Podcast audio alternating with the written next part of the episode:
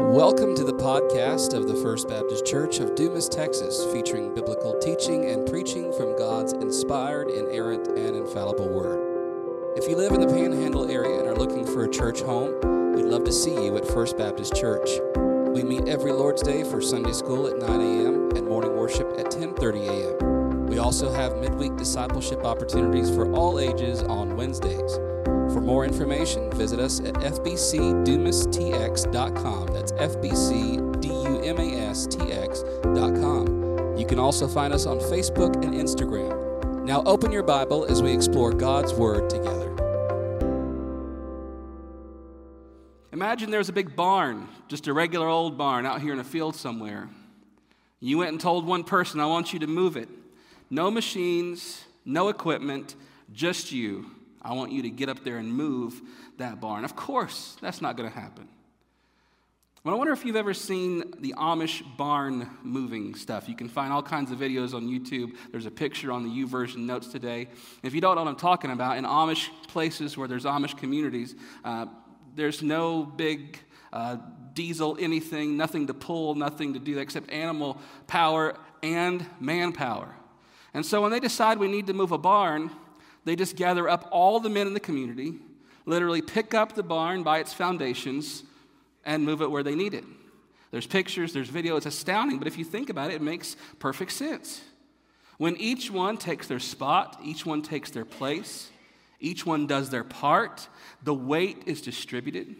There's no awkward parts or awkward moments. There's no uh, heavy part here and light part there. Everyone's lifting their load, doing their part, and the thing miraculously somehow moves from one field to the other because the burden was shared.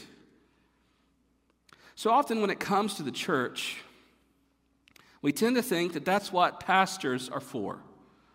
That's what our deacons are for. That's what committees are for. That's someone else's job, not my job. That's their job. And so sometimes in the local church, you might hear things like this. I certainly do as the pastor. Pastor, why aren't you fill in the blank? Why aren't the deacons fill in the blank? My favorite one is when I tell us to come together and see how we can serve the Lord together, and someone will inevitably come to me and say, Hey, Pastor, I've got a great idea.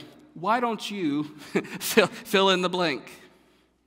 I was speaking in one church, uh, a previous church of, of mine that I was the pastor of, and we were in a business meeting, and one dude stood up from a committee and sort of nonchalantly said, Well, if the pastor, if the pastor can fill the pews, and I was sitting in the chair, and everybody in the congregation saw my face, like, well, gee, thanks. DJ, it's all on me to somehow fill the pews, but that's sometimes how we think.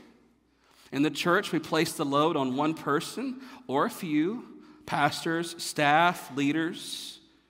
We put on them something that is hard to lift, something that's hard to move, something that won't budge. But if we began to see that as an opportunity for each one to take their part, each one to share their part of the load, we all lift and we all move together, we might start getting somewhere. It's a lesson that we must remember as a church. It's a lesson that Israel needed to learn here. It's a lesson that Moses needed to learn here. Look at Exodus chapter 17, beginning in verse 8. We're going to read through the rest of chapter 17 together first. Then Amalek came and fought with Israel at Rephidim. So Moses said to Joshua, Choose for us men and go out and fight with Amalek. Tomorrow I will stand on the top of the hill with the staff of God in my hand. So Joshua did as Moses told him and fought with Amalek, while Moses, Aaron, and Hur went up to the top of the hill. Whenever Moses held up his hand, Israel prevailed, and whenever he lowered his hand, Amalek prevailed. But Moses' hands grew weary.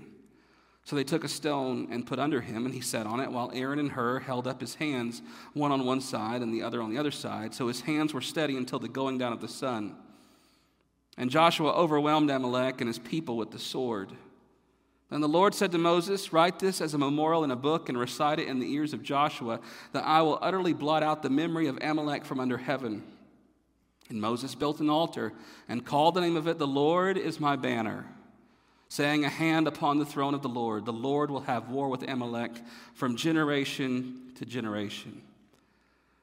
This morning, we're going to see a lesson Moses needed to learn, Aaron and Hur and Joshua and all the people needed to learn. Maybe we need to learn as well. Number one, hold steady. Hold steady. Moses and the people were not ready for war at the beginning of their journey. If you remember, uh, the Lord intentionally took them a different way to avoid the Philistines because he said to them, The people are not prepared for war. And God said that he was concerned that when they saw war, they would want to turn around and go back to Egypt, which has kind of been a constant, a constant problem with them anyway. But whether they're ready for it or not, in chapter 17, verse 8, war is upon them. And the Amalekites attacked them there at Rephidim. Uh, doesn't indicate a reason. Maybe they were just afraid someone was encroaching on their territory. Uh, we know that they were nomadic sort of bandits, robbers in the wild, robbers, not Roberts, robbers in the wilderness. The, maybe some Roberts among them. Robbers in the wilderness, uh, looking for goods, looking for money, whatever the reason was. War is upon Israel, and the Amalekites have attacked. Now, it's interesting to know that the Amalekites are descendants of Esau. Amalek, from whom the clan is named, was a grandson of Esau. And you know the war and the friction between Jacob and Esau that was promised from the very beginning. And so we begin to see a little bit, bit of that flesh out here, and these descendants of Esau attacking Israel, these perpetual enemies of Israel. We know the Amalekites were a collection of nomadic tribes in the wilderness, and I'm sorry, my brain just uh, immediately goes to Star Wars when I think about nomadic thieves in the desert, and I just see little Jawas running around. You know what I'm talking about. You know what I'm talking about. If you don't, you think I'm crazy. But they were thieves, nomadic sort of robbers in the wilderness, and they have encroached upon Israel to take what they can and to be done with it. And in verse 9, we're introduced to Joshua who Moses appoints as the captain of the people. Sometimes you're watching a show or a mini series or you know the shows that kind of come in seasons on Netflix or Hulu or whatever. And you can tell when one character comes on the show that this is just not an extra. This is not just a random appearance, that this is a new character that they're trying to introduce to bring into the equation, and they're going to keep showing up from season to season. Sometimes those characters show up, and you're like, oh no, it's, it's, this is going to be a regular character. And sometimes you're happy about that. I like that character. Hopefully, that's the way we feel about Joshua here because he appears here and he is here to stay for the rest of Israel's conquest into the promised land. He will become central now as the captain of God's armies and also Moses' successor. But we also see in verse 9 the reintroduction of the staff. Moses tells Joshua, Choose for us men to go out and fight. Tomorrow I will go to the top of the hill with the staff of God in my hand. The same staff that God called Moses with back in Exodus chapter 4, verse 2. What is that in your hand? It's the staff. The staff that God used to strike down Egypt, the staff that God used to part the Red Sea and to, to swallow Pharaoh and his armies. It's the same staff that God will use now to wipe out this clan of Amalek. And Moses says, I'm going to go to the top of the mountain as you're fighting, and I'm there with the staff going to stretch out my hand. And the Bible tells us something interesting here that while Joshua and the people are fighting below, Moses above, anytime he would lift his hand with the staff, Israel would prevail. Seemingly both hands, because we see the picture of these two taking the different sides. With the staff, they would prevail. But anytime he would lower it, become weary or weak, or have to lower it for a while, Amalek would prevail. So we have a problem. Does this mean defeat for Israel? Does this mean that if Moses grows weary or he can't hold his hands up the whole time, that, that something is going to happen and Israel is going to be defeated and not be able to go on with their conquest? We see here that Moses lifts up his hands in intercession for the people. The Bible does not specifically say that he was there praying for the people. But we can deduce that by the outstretching of his hands with the staff, intercession was going on. The arms raised were a sign that Moses was invoking the power of God on behalf of the people. And so, as the battle rages below, Moses is there above with his hands lifted, signifying God's might and God's power and God's victory for the people. Now, there's sort of debate over whether or not this was some sort of supernatural thing, that when Moses raised his hand, like it made the people victorious, or was it just a rallying cry for the people, that when they saw him there, it pumped them up, like they were the home team and they were able to go and fight harder, and when he lowered it, not so much. We don't know the reason why. All we know is that God was in it. And God told Moses, even as Joshua is fighting, you go up and lift up your hand with the staff, and I will give Israel victory as long as the staff is raised. But in verse 12, we come to that problem that Moses becomes weary, as anyone would. No certain unnamed congregants I've seen participate in the, the Stein hoisting contest at the Topple Turtle. We see, the, we see the hand stretched out like this, and what begins to happen over time? You start shaking, and, and, and you can think that you're holding it out straight the whole time, right? But it, it eventually starts to go down and get weaker and weaker until suddenly it drops, and of course, the last one standing wins. Well, it wasn't a stein, it was Moses' staff, the staff of God. He's holding it up, but you can see his arms begin to tremble you can see his arms begin to go down lower and lower and lower, and Amalek begins to prevail more and more. So they bring a stone for Moses to sit on. It's going to fix the problem, right? No, they go one step further. Aaron comes on one side, and Hur comes on the other side. And now they are physically, literally lifting Moses' arms into the air, holding his staff, so that the people might prevail. And in verse 13, that's exactly what happened. It says, Joshua overwhelmed Amalek and his people with the sword. Now, I want you to notice the actors in the story so far. Moses is a very real actor, he's doing his part, raising the staff. Aaron and Hur are very real actors. They're helping Moses, literally lifting his arms so that he can raise his staff. Joshua's doing his part. He's leading the people in battle over Amalek. The people are doing their part as they rise up to fight. Everyone's doing their part. And here in verse 13, it specifically said Joshua overwhelmed Amalek with the sword. But then we come to verse 14, we see something peculiar. Although Moses was doing his part, Aaron and Hur were doing their part, Joshua was doing his part, the people are doing their part. It even says that Joshua overwhelmed the Amalekites.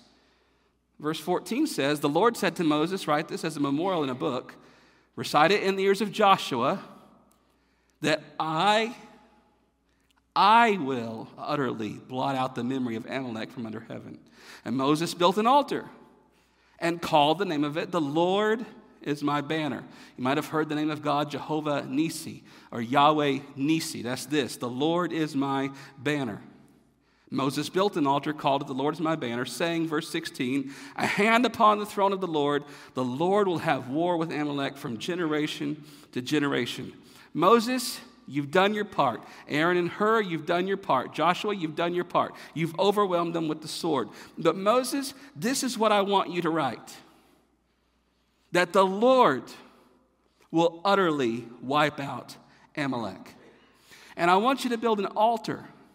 And I want you to name the altar, which was common in the Old Testament, as a banner, a rallying point for the people of Israel. And what's going to be written on the banner? What's the rallying point? Well, maybe Joshua, the commander of the armies. He was down on the ground calling the shots. He overwhelmed Amalek with the sword. Maybe Joshua's name should be on it. Maybe Moses should be the name on it. After all, he was literally the banner, the standard under which Israel was fighting up there with his staff in the air. Maybe Aaron and Hur should have a place on the altar. They were, in fact, holding up Moses in his arms. That is not what God says to name the altar. Says the name of the altar will be Yahweh. The Lord is my banner. The Lord is our standard, our signal we as his people march under him, his power, his presence, because he fights our battles. I thought it was Joshua in part. I thought it was Moses in part. I thought it was Aaron and Hur in part. But it is God who fights our battles and God who deserves all the glory. And this is the first of many. It's first of many battles for Israel as we continue on through the conquest. And then they come to the land, and there's even more conquest. And we'll see hero after hero, judges and rulers and kings and prophets raised up. But who gets the glory in each story? Who gets the glory in the whole narrative? God alone receives the glory. Yahweh alone is our banner and our rallying cry. To this point, the story's been focused on Moses been all about Moses. We had Aaron at first as a helper, but remember, even during the plagues, Aaron's role sort of started to fade out as Moses rose to the task that God, God had called him to. And as Aaron slowly fades, the focus has been on Moses the whole time. But we're beginning to see here, even in this story, that this job is too big for one person. Moses is old, he's becoming weary, he's becoming tired. He's focused on a monumental task. I mean, can you imagine being the singular old man that's called to lead one million plus people through the wilderness, through wars, through their physical needs, through their spiritual needs? And in this moment of intercession for his people, his arms get tired. A very real, understandable need. And he needs someone to hold steady with him, to literally and physically lift up his arms in this fight. Well, you say, well, I thought God was the one at work. Of course, God was at work. It was God's victory, God's work, God's power working through Moses, working through Aaron and Hur, working through Joshua, working through all the people, even as God alone was the one fighting the battle. Even though it was God, he used Moses, he used Aaron, he used Hur, he used Joshua, he used the people to come alongside of Moses and to help him in this monumental task, to give him support, to give him encouragement, to give him comfort. God is telling us, number two today, you can't do this alone. As we come into chapter 18, the first nine verses, we have the first mention of Moses' family in a long time. Now, when's the last time we heard about his sons or his wife or, or Jethro, his father in law? And this is the last time we will hear their names or see their, their appearance here in the story, except for genealogies and some records here and there. And Moses, in these first nine verses, shares with his father in law Jethro all that God has done. And Jethro begins to rejoice in verse 9, Jethro rejoiced for all the good that the Lord had done to Israel and that he had delivered them out of the hand of the Egyptians. Now, I want you to look at what Jethro begins to say in verse 10. After hearing what God has done for Israel, after hearing what God has done through Moses, Jethro said, Blessed be Yahweh who has delivered you out of the hand of the Egyptians and out of the hand of Pharaoh, and has delivered the people from under the hand of the Egyptians. Now I know that Yahweh the Lord is greater than all gods, because in this affair he has dealt, uh, they dealt arrogantly with the people. Jethro, Moses' father in law, brought a burnt offering and sacrifices to God, and Aaron came with all the elders of Israel to eat bread with Moses' father in law before God. Jethro is here. It's a random scene in what is otherwise this sort of epic narrative. We stop, we have the visit from the father in law. Jethro, this pagan priest, hearing all that Yahweh had done for Israel and through Moses, is converted. Now I know that Yahweh is greater than all the other gods. He denounces the other gods. And he shows his devotion now to Yahweh by offering a burnt offering to him. So much so that Moses gathers all the elders and Aaron his brother to come in and eat before the Lord with Jethro. It's a wonderful side note, this impact of Moses with his family. There's also a word here I think about sharing your faith, even with those closest to you. You notice in this scene, Moses was not agitated. Moses was not intentionally offensive to his father in law. In fact, in chapter 18, verse 7, Moses went out to greet his father in law and bowed down and kissed him. And they asked each other of their welfare and they went into the tent. How often with that lost family member do things get divisive and offensive and agitated from their side and from your side? And you feel like you cannot share the truth with them because you're getting so angry, and you feel like they're not listening to you because they're so angry.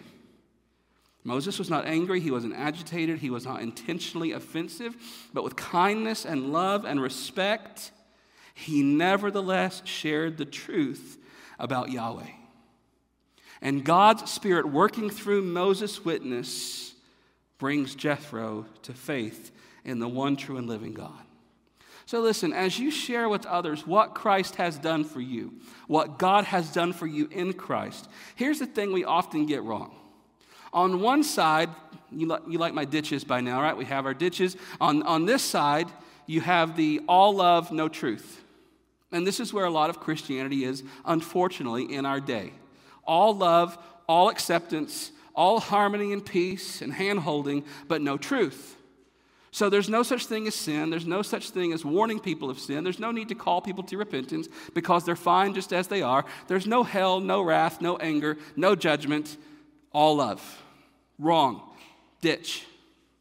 The other side of that road, in the other ditch, is all truth and no love. Right? God is judge, He is wrathful, He's hateful, He's coming to get you. Without having to mention what God has done in love through Christ, so that people might avoid His judgment and have eternal life forever. And so you see, we must walk that road between those two ditches. The Bible, the Apostle Peter gives us a very clear way to do this. He just says, Speak the truth in love. Don't not speak the truth, but as you speak the truth, speak the truth in love. Share the truth, preach the word, proclaim the gospel in all of its fullness heaven and hell, life and wrath. But do so in love and from a place of love, as Moses does with Jethro here. Jethro then in verse 13 has an observation. In verse 13, Moses sat to judge the people. The people stood around Moses from morning until evening. The people coming to Moses with their problems, all the people, from morning until evening. Sort of an idiomatic way of just saying nonstop. from dusk till dawn and dawn to dusk, the people are there before Moses with their problems, with their needs, with their requests, with their wants, and Moses is sitting there as the one singular judge for all the people, all by himself. And in verse 14, Moses' father in law saw all that he was doing for the people. He said, I love, I love the question what is, what is this that you're doing for the people? What are you doing, Moses? And he says, This is not good for you, and this is not good for them. He says, You're going to make each other weary. Moses says in verse 15, Because the people come to me to inquire of God. When they have a dispute, verse 16, they come to me and I decide between one person and another, and I make them know the statutes of God and his laws. In verse 17, Moses' father in law said to him, What you're doing is not good. Verse 18, You and the people with you certainly will wear yourselves out, for this thing is too heavy for you. You are not able to do it alone. What is this that you're doing, Moses, trying to do all of this by yourself? You cannot do this by yourself. It's too burdensome for you. And then it becomes not good just for you, but not good for the people either. You're going to wear yourself out, and you're going to wear the people out. Verses 19 through 20, Jethro gives some advice to Moses Obey my voice, I will give you advice. God will be with you. You shall represent the people before God and bring their cases to God, and you shall warn them about the statutes and the laws and make them know the way in which they must walk and what they must do. Moreover, though, you see what he says? Keep doing what you're doing. You're doing well. Don't stop giving advice. Don't stop judging. Don't stop telling them what the Lord is revealing. But verse 21 moreover, but, however, look for able men from all the people men who fear God, who are trustworthy, who hate a bribe, and place such men over the people as chiefs of thousands, of hundreds, of fifties, and of tens. and let them judge the people at all times. Every great matter they shall bring to you, but any small matter they shall decide themselves.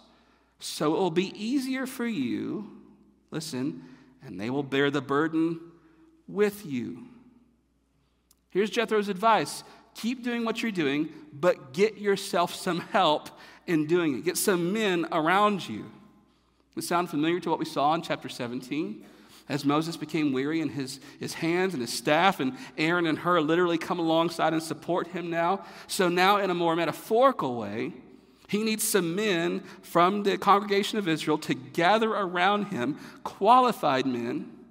He said, Men whom you trust, men who will not take a bribe, good men who fear the Lord, and let them help you, so to speak, lift up your arms and lead the people.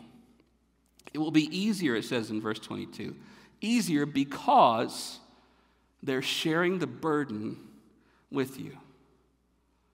As the one Amish man to the next Amish man to the next Amish man takes his place at the foot of this tremendous barn, and each in their time and in their way doing their part lift their load, how much easier that is to move that tremendous structure. You need people holding you up, you need people sharing the burden. Verses 23 through 26, Moses listened. He appointed people to do exactly as Jethro had said, and God gave them success. And in verse 27, Moses let his father in law depart, and he went away to his own country. What we make of this very practical part of an otherwise grand, epic, sensational narrative. I mean, we've come through plagues and parted seas and armies and wars. And if you're paying attention to the structure of Exodus, as I said in the very beginning of this, we're, we're almost to the end of the narrative portion. If you would, this is kind of the penultimate scene. Before we get to the ultimate scene on Sinai and God's glory and the giving of the commandments and the institution of the covenant, that big stuff, this is the note before that and how practical and how down to earth and applicational it is. What do we make of this? And Jethro shows up, God's providence, having been brought to faith in Yahweh by the testimony of Moses. Jethro is here in the right place at the right time with the right word for Moses and the people. Moses, you need help. Moses did need help. If you've been following along to this point in the story, the people were either in awe of Moses or they were grumbling against Moses. They had the two ditches too. They either thought Moses was the best thing ever when the quail and the manna was coming and the water was flowing and they were marching through the sea and all the plagues came and they marched out of Egypt, or he was the worst thing ever. And why did you bring us out here just to die, Moses? praising him when they got what they wanted, grumbling when they did not get what they wanted. But you notice none of them were going to step in and do too much for themselves. They just wanted to grumble. And Moses. And so God uses this outside, quote, third party, Jethro, to speak some truth into the situation. And that's what you need sometimes as believers, as leaders just people in general, this isn't bad advice for any of us, is it? Get someone who loves you, someone who wants the best for you, but who can honestly see and diagnose problems, that can suggest a helpful path forward. Now, listen, I'm not asking you to look for someone to run you over. Because sometimes I think that's what people who think they're doing you a service are doing. They're just running you over with all the critiquing. I'm looking for someone with a relationship, someone who you love and you trust already, that praises you, that encourages you, that helps you. That kind of person, not just to give criticism, but constructive criticism. I once knew a church um, that, that had a couple men that just always saw it it was their duty when a vote came to vote no. They just had to be the ones to vote no because no one should be left unchallenged or unquestioned, especially the pastor. And so they just always saw it as their duty to be the no vote. Now, how childish and immature is that? I've got to be the person to say no because I'm, hel- I'm helping the pastor after all. It's not helping the pastor, that's helping no one. Look for someone that loves you, that is pouring into you already, that supports you, that encourages you, but will also say when you need to address something in your own life, in your own soul, your own spirit, in your own direction, in your own calling. We all need these things in our lives. Proverbs 1 7. Only a fool despises wisdom. Only a fool despises wisdom. Someone who's willing to help, someone who's willing to show you a little bit of the way in front of you. Only a fool says, No, I don't want that. And as strong as Moses was, as mightily used of God as he was, Moses needed this word. He needed it in this moment for himself and for his people. And God used it and God blessed it. He gave it success. And there is here for us, lastly, a lesson for us all. As I said earlier, there is something for us here too, for believers, for our church. A leadership uh, workshop, I don't know, a year and a half ago, I think. Uh, I, I titled our time together, What Are You Here For? Now, it's a silly little pastor way to get across three truths. For, what are you here for? Faithfulness, ownership, and relationships.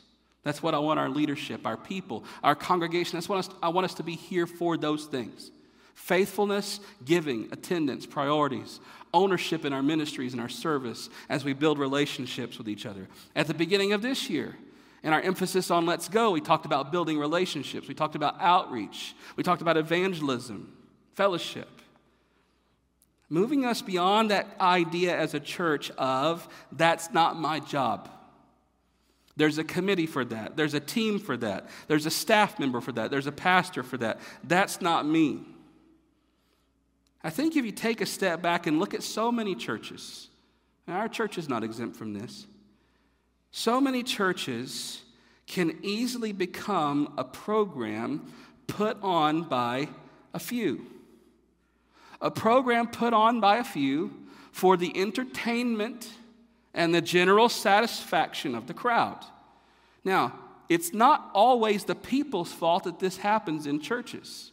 In fact, a lot of that responsibility lies with pastors and worship pastors who make the church that an entertainment spectacle, a presentation to be appreciated, and satisfaction of the crowd to be gained. And so, when you go to a church, you want the singing to match what you want. You want the serving to be for you. You want the teaching and the preaching to not be too long or too short. You want it to be funny, but not too funny. We want these programs, we don't want those programs. And what we're saying to churches is, what can you do for me? What can you do, Pastor, for my family? What do you people have to offer me? What can you do for us? And can we strike a deal here? The church was never meant to be that. You understand this? Galatians chapter 6, verse 2 tells us what we're supposed to do as the body of Christ to bear one another's burdens. Individual burdens, physical, spiritual, emotional, mental burdens to come alongside and bear those with one another. Yes, that's all there. But what about the greatest burden that God has placed on us together? What is the greatest burden that God has placed on us together as a church? Is it not what Jesus said in Matthew chapter 28? Verses 19 through 20 to go, therefore, and make disciples of all nations, baptizing them in the name of the Father, and the Son, and the Holy Spirit, teaching them to observe all that I've commanded you, even as I am with you to the end of the age. Was that commission given to just the apostles? Was that commission given to just pastors, just the teachers, just the deacons, just the ministry teams? No, of course not. The Great Commission, by the power of the Holy Spirit, was given to all of God's people, to the church. You all go and make disciples. One of the ways God equipped the local church to do this, Ephesians chapter 4, verse 11 and 12, is the giving of officers and leaders. God gave some to be apostles and prophets, God gave some to be pastors and teachers. The giving of offices and officers in the gifts of pastors and teachers. And Paul would go on to say in 1 Timothy 3 the office of deacon. I want you to know this morning that those of us who are staff pastors, uh, Zane, Matt, and, and Matt, Zane, Matt, and Matt, the other Matt, those of us who are staff elders, we have a job. We were hired by you, we're paid by you to do a job. We have a, a set list of responsibilities that each of us takes care of to serve our ministry here at the church. And I believe the Bible teaches a plurality of elders for that very purpose. So there's not just that burden on one person that that burden is shared between other pastors, staff pastors, paid pastors, lay pastors, lay elders that God would see fit to raise up in our body. God gives deacons a job. He gives deacons a responsibility to serve the church by serving the pastors, to enable the pastors to preach and to teach and to carry on with that spiritual load of the church as they take care of that physical load of the church. But I want you to listen to me today. Nowhere is service or leadership or responsibility limited to the officers of the church. In fact, everywhere you look in the New Testament, Paul, Peter, the apostles are constantly telling the whole church to serve. We're not going to turn here and read it, but just mark down Romans 12, 3 through 8. It's in the YouVersion notes online. I think that's so interesting that even after Paul says, offer your bodies a living sacrifice to God, this is your reasonable act of worship. What does he then go on to say? This is how you offer your bodies a living sacrifice to God by using your gifts and using your callings to serve each other in the local church. Paul devotes whole chapters, 1 Corinthians 12 through 14, on the spiritual gifts and the use of spiritual gifts in the body of Christ for the sake of the body of Christ. And what's Paul's point? It's a body. And not every body part has the same use or the same function, but if the body is going to be 100% useful, all the parts have to be operating. And Paul says your gift might not be the same as your gift or your gift, but when all of them come together, that is how God intends for his body to work leaders, pastors, teachers, deacons, we are setting the course. Setting the course physically, spiritually, biblically, in our teaching, in our leadership, in our service. In church body, the assembly, the congregation in place, doing your part, we are called then together to go. The good news of Easter that we celebrated last week that goes on every Lord's Day as we celebrate the resurrection of the Lord. The good news of Easter and the resurrection is that our living Lord has triumphed. He's won the victory, He has won the war over sin and death and hell. Moses stood there on the mountain with his arms outstretched, his staff in his hand, interceding for the people of God. Even as Joshua was called to go fight the battles, Moses was the one there interceding, and they won the battle. Jesus, listen, has won the entire war for us. There's nothing to be added to it, nothing to be done to further his victory. His victory is won, his triumph is sure, but he has called us into the battle fray with him together. And just as Moses' hands were outstretched to give the people victory, Jesus stretches out his hands over us in victory and in blessing, and we go then to fight in his name. This is what Zane read for us earlier in Ephesians chapter 6, verse 12, isn't it? As you stand, as you put on the armor of God, remember, we are fighting a war here. But it's not a fight against people. We don't, we don't wrestle against flesh and blood, but against principalities and rulers, these demonic forces of evil and wickedness in the world. That is where our fight is. And it is more of a fight and more intense of a fight than any earthly physical war we may have seen. And we must do it together. I know I can speak for Pastor Matt and Pastor Zane and this Pastor Matt that sometimes we're tired. Sometimes we are weary and we need rest. And sometimes we just need folks to come along and figuratively, metaphorically, don't come do this to me today or I'll say you've missed the point. Lift up our arms in support and encouragement and prayer and love with Jesus as our chief shepherd to encourage us and to bless us as your under shepherds as you come alongside of us and help us and bless us and pray for us and love us and support us. Isn't this what the author of Hebrews tells us in Hebrews 13 17? This is every pastor's favorite verse and every congregant's most hated verse. Hebrews 13 17, obey your leaders and submit to them, for they are keeping watch over your souls as those who will have to give an account. Let them do this with joy and not with groaning, for that would be of no advantage to you. What is our primary calling as your leaders, as your pastors, your elders? We are keeping watch, not over this building, though that's included, not over our programs and our ministries and our music and the preaching and all the stuff, though that's included. We are supposed to be keeping watch over your very souls. And what is the congregation's responsibility here? To support us in this without groaning. Because what good is a groaning, angry, grumbling congregation to the rest of the congregation? That's no good for you, it's no good for us, and nobody can support and do their calling and their ministry if that's the way things are operating.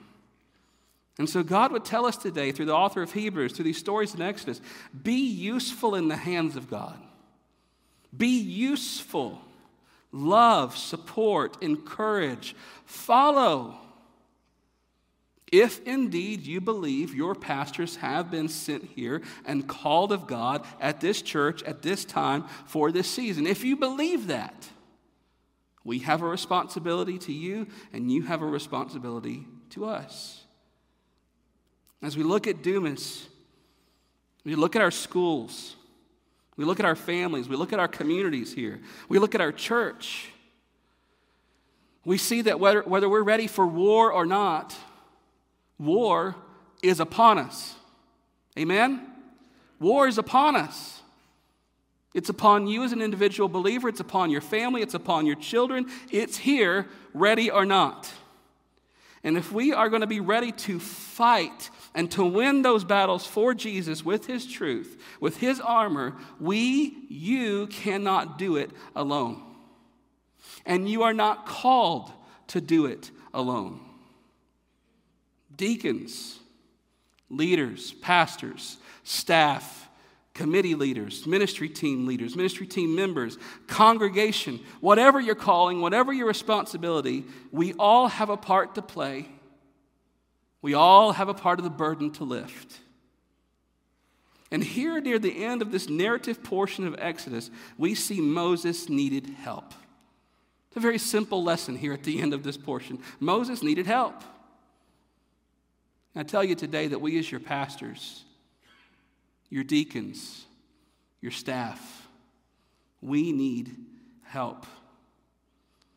I want to ask you a very simple question today as a church. I think you know the answer to it. I hope you know the answer to it, and you agree with me. Do you want to grow? Yeah, yes, we want to grow. Absolutely. Amen. Here's how we can grow together stop spectating and serve. Stop spectating and serve. There is not one ministry team there's not one committee, there's not one deacon nomination or one vote to call a pastor that can do the job that God has called the whole church to do. We are all called into this. And so the question for us this morning is Are you holding up some arms today? Are you holding steady those whom God has called to lead us? Are you in the fight alongside of them or are you fighting them? Are you praying for them? Are you supporting them? Are you loving them? Are you serving with them as they serve you? The title of the sermon today is the final point Share the Burden. Share the burden. Find your place. Kneel down, pick up the beam, and let's move this thing together. In our time of response today, I want to invite us all to a time of prayer. I always tell you there's, there's nothing magical about these steps, nothing magical about these front pews, but there is something in us coming together as a church to pray together here that signifies what we're being called to today. And that is to come alongside of each other to share the burden and to fight the war together. So, as we sing together today, here's my call to prayer. That you would pray for your pastors, that you would be those that, that regularly text or call or write Pastor Matt, Pastor Zane, myself, not only when you have a problem, which is welcome. Not only when you have a complaint, which is welcome, we can talk about those things, but just to say, Good job. I support you. I love you. Zane, in your ministry to our family and our students. Matt, in your ministry to our worship department, our music, leading us every week so well as we sing to the Lord. A call to prayer for our deacons that they would step in and serve as God has called them to serve. A call to prayer for our staff our pastors included, but our office staff, all those that serve the church as paid staff members, that we would see that not just as a job, but as our divine calling. Prayer for our committees, personnel, finance, nominating our trustees, that we would lead the church well in those business and those financial matters. Call to prayer for our ministry teams as they serve the various aspects of our church and the various outreaches of our church. A call to prayer for those leaders of those teams and those committees and the staff. A call to prayer for our teachers, Sunday school teachers, Bible study teachers, small group leaders. Think centrally today a call to prayer for our whole congregation. That we would understand that we're in this together, that we're in this fight together. And so let's be in the fight together. That will be my call to prayer. I will close in prayer. Matt will come and lead us. I'm going to be here praying. I invite you, if you're a leader, not a leader, whatever you are, whatever your calling is, to come and pray with us as we together stand and hold each other up in this fight. Our God and our Father, we love you and we thank you for your mercy and your grace. We thank you for the gifts and calling of your Holy Spirit that you've poured out on us as believers gifts and callings that vary from person to person as our personalities, as our physical attributes. You've given us each a gift with which to serve in this church, to serve each other, to serve your kingdom. I thank you for this body of believers, their encouragement, their support, their unity, the peace that we know here, God. And I ask that as we pray today, you would bind us together in a spirit of unity and grace and love and power. That we as one army might march forward against the gates of hell here in our communities, in our families. And that we might be that army that proclaims the gospel of the light of Jesus Christ into the darkness of this world. And we can only do that together. So as we pray, as we come together to pray, here in this place at this moment, bind us together by the power of your Holy Spirit. Empower us and equip us to serve you and your kingdom. It's in Jesus' name we pray and ask all these things. Amen. Thanks for listening. For more information about what it means to follow Jesus as Lord, you can email us at fbcdumas at hotmail.com. That's fbcdumas at hotmail.com. You can also reach us by phone at 806 935 5604. We'll see you next time.